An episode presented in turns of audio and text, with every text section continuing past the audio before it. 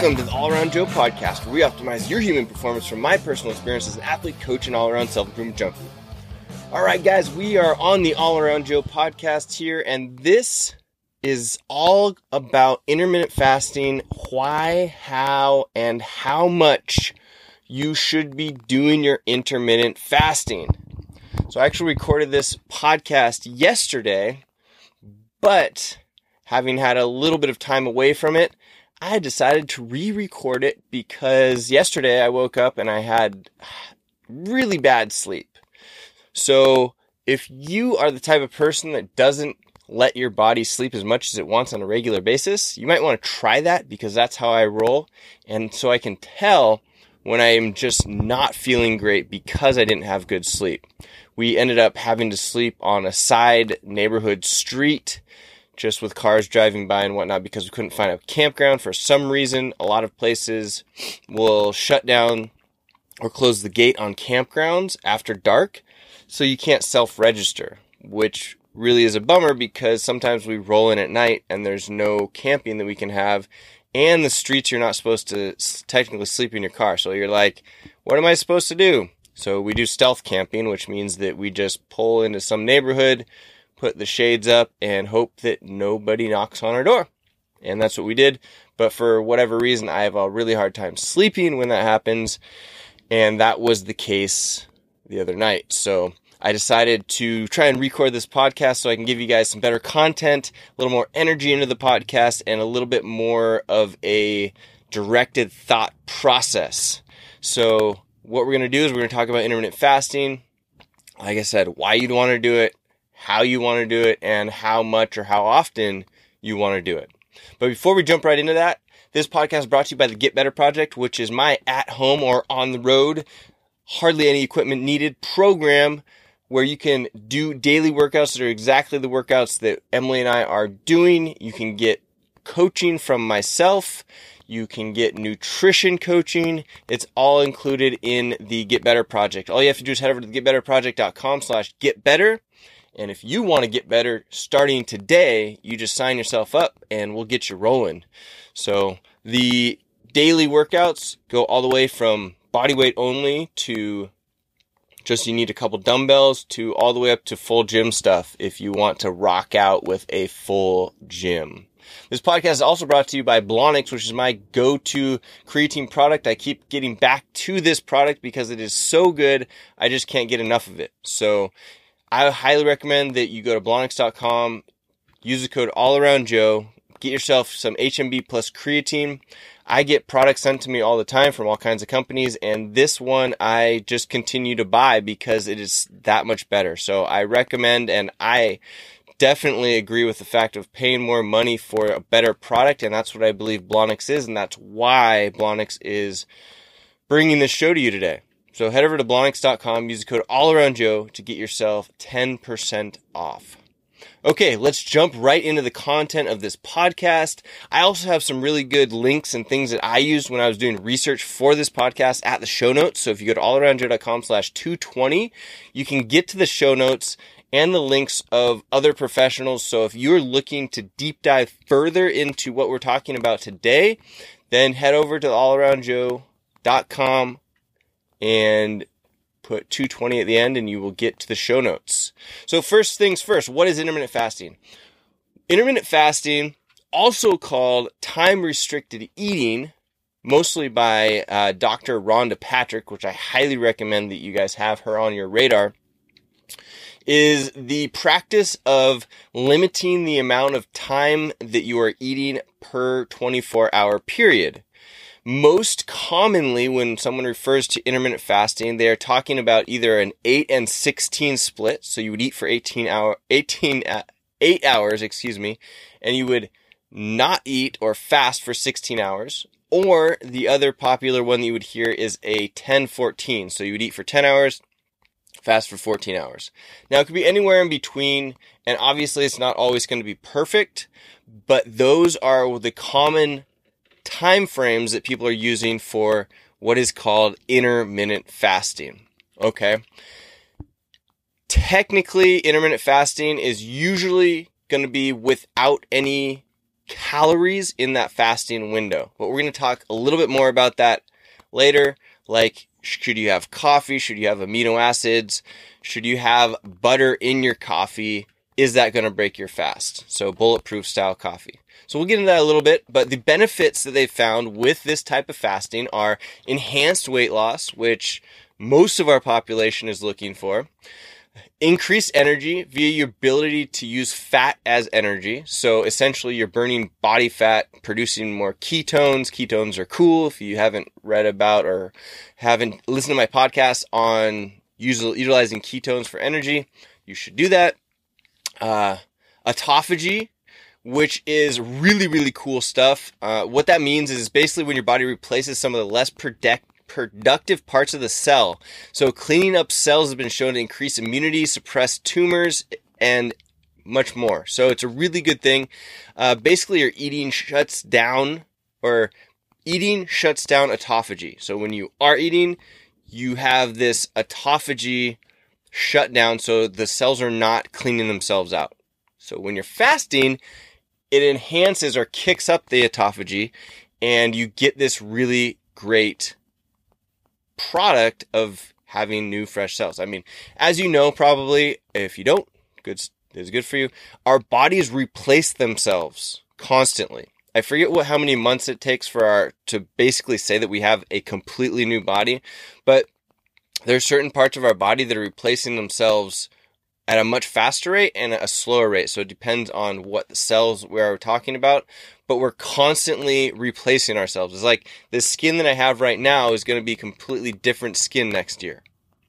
So if you think about that, it's pretty interesting to think about the aging process then because each time our cell replaces itself, it actually comes back less good as the last time. And that's why we age.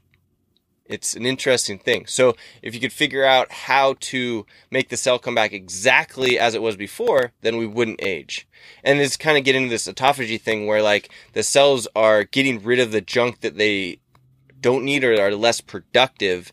And that's what autophagy is. So it's good stuff. We also have reduced insulin resistance. And this is great for type 2 diabetes. So what we want is we want insulin sensitivity, not insulin resistance. And essentially that's what is happening or has been shown to happen is you have increased insulin sensitivity when you're doing intermittent fasting. And last but not least, it lowers the LDL or the bad cholesterol.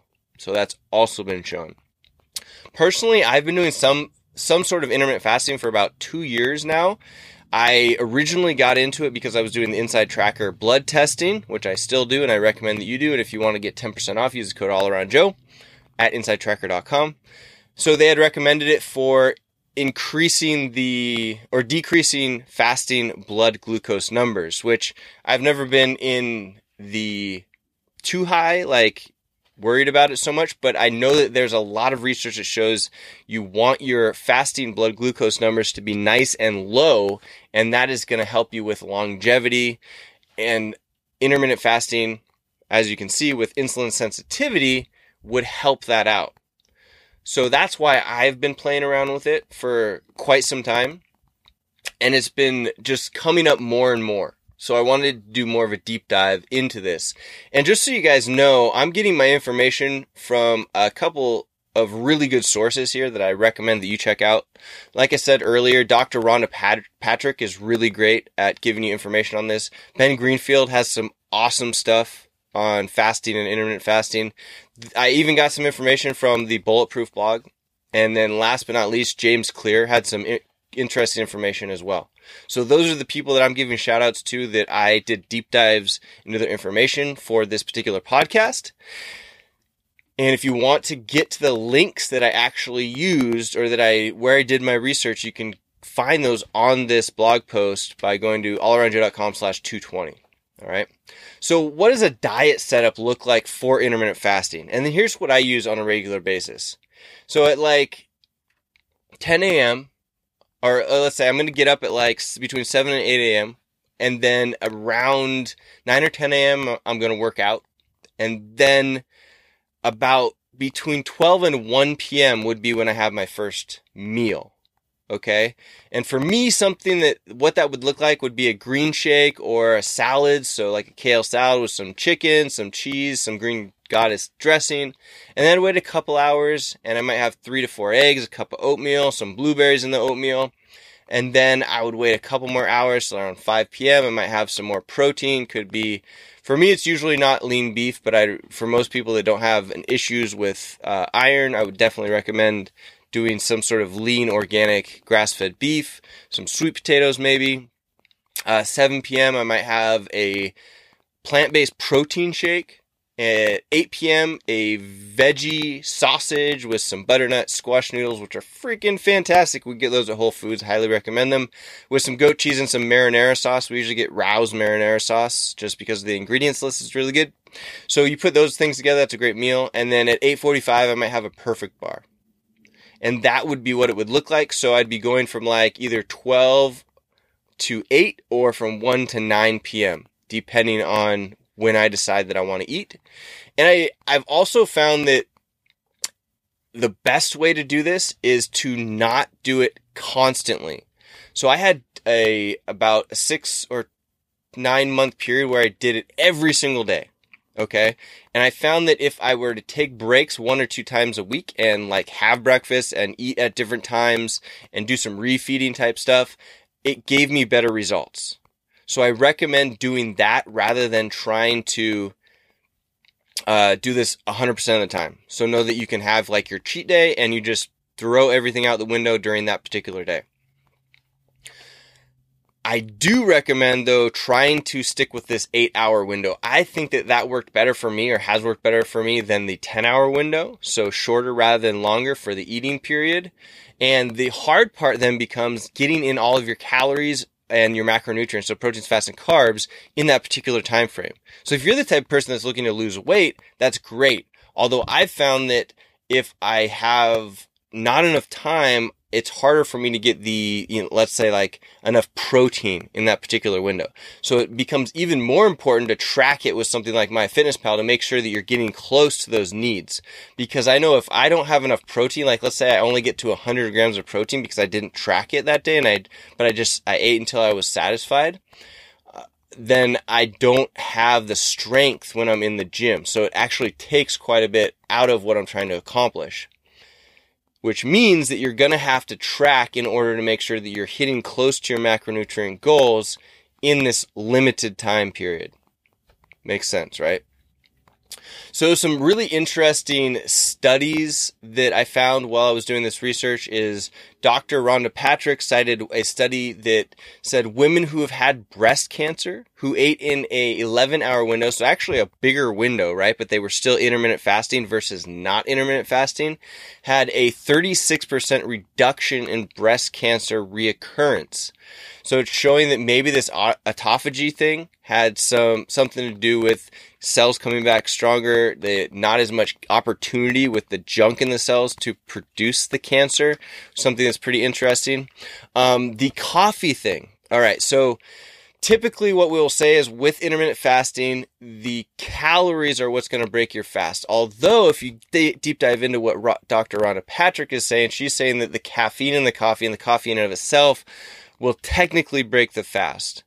But in going deeper into the research and reading about what other people are saying, if you're trying to go strictly for longevity, you may want to not have coffee in your fasting window, okay? Because you're going to get an increased, I believe you're going to get an increased autophagy signal, so your your cells are going to come back better. But there's also some information showing, and Ben Greenfield agrees with this, that it's going to increase your fat burning potential if you do have coffee in that fasting window. And that because there are no calories, that technically you're not breaking your fast. So there are some interesting things that are happening here. And the conclusions are that they need to do more research in order to really understand what is happening. They don't 100% know but majority of the people are saying that they're getting better results by having coffee during the fast than not having coffee during the fast. As far as putting things in your coffee like bulletproof, bulletproof because they're a company, they say that and I, I'm just saying this because they are a company that sells stuff like bulletproof coffee, so fat in your coffee. They are all for having that during your fasting period. All of the research that I've read and listened to says that that is false and that's actually breaking your fast. So then you're going into something that's more of like either a just a ketosis diet if you're not having carbohydrates or maybe like a carb backloading thing. It's not technically intermittent fasting. Sorry, Bulletproof guys. But they did have a bunch of good information on their website, which is why I'm citing them here. So is it intermittent fasting if you have uh, creamer or any kind of kind of calories in your coffee? No, it's not. You need to have just black coffee. But just black coffee can actually enhance the intermittent fasting. Okay, so there you have it. Also, with the amino acid thing, technically, if you're having the amino acids, it is going to also decrease the effectiveness of the intermittent fasting. And technically, there are calories in your amino acids, so you would not be able to have those and be intermittent fasting. That being said, if you're getting up and doing a whole bunch of really high intensity or just like high volume cardiovascular stuff in the morning, you may, excuse me, you may want to have those instead and break the fast earlier in order to get the benefits of the amino acids to recover faster, to build more muscles, all that fun stuff. So you just have to weigh this out. And maybe you're just doing that two days a week, but you're doing the full intermittent fasting five days a week, and then you're getting the benefits of all of it, which is what I am trying to do and which I recommend doing. I don't think that doing anything super strict all the time is the best way of doing it. All right. So there's the amino acids for you. Oh, before I forget, if you are a shift worker. There was some really interesting stuff that I found here, and I I highly recommend that you deep dive into this. So shift worker, like people that work nights or have inconsistent schedules. I know that I have a lot of people close to me that do that. So I hope that you're listening to this podcast. They were showing, or there, there's a lot of information showing that because you are a shift worker and because you have eating at an inconsistent time frame on a regular basis, that has been shown that it might be the reason for this increased cancer risk and things like that, increased disease risk, because we're not getting the proper autophagy and the cleaning of the cells that you should have. So what I would highly recommend based off of what I found was that if you are a shift worker, like let's say that you're a firefighter and you work these 24 hour periods and sometimes you have to get up in the middle of the night and go to a fire or an emergency, I would still try and keep your eating schedule. So that would mean that you would be in a fasted state even if you got up in the middle of the night because that has been shown to keep that autophagy going. So let's say that you're just going to hold on to eating from 12 noon until 8 p.m. Even if you were in the station and you had to get up at 2 a.m. and do some hard physical activity, you would not eat until it came back around. You could have coffee, whatever, and that's going to mess with your sleep and all that fun stuff, but it would keep the cell autophagy, so self re- cell regeneration, healthy and moving forward from what I understand.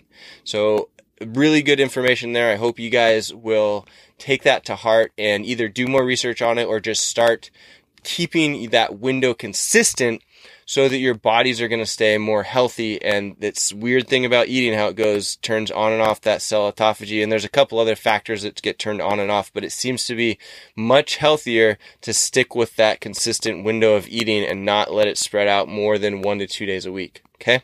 There we have it. All right. So Another thing, Ben Greenfield fasting schedule is really interesting, so I want to bring that up.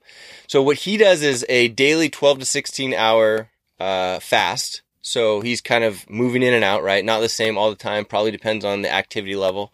And then one to two times a month, he does a 24 hour fast, which has also been shown to be very uh, beneficial for you.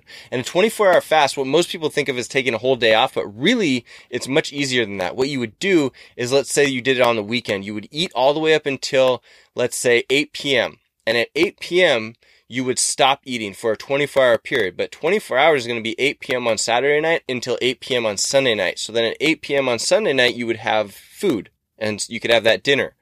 So it's much easier than you think of having, you know, from taking Saturday off completely after you eat Friday night and then eat Sunday morning.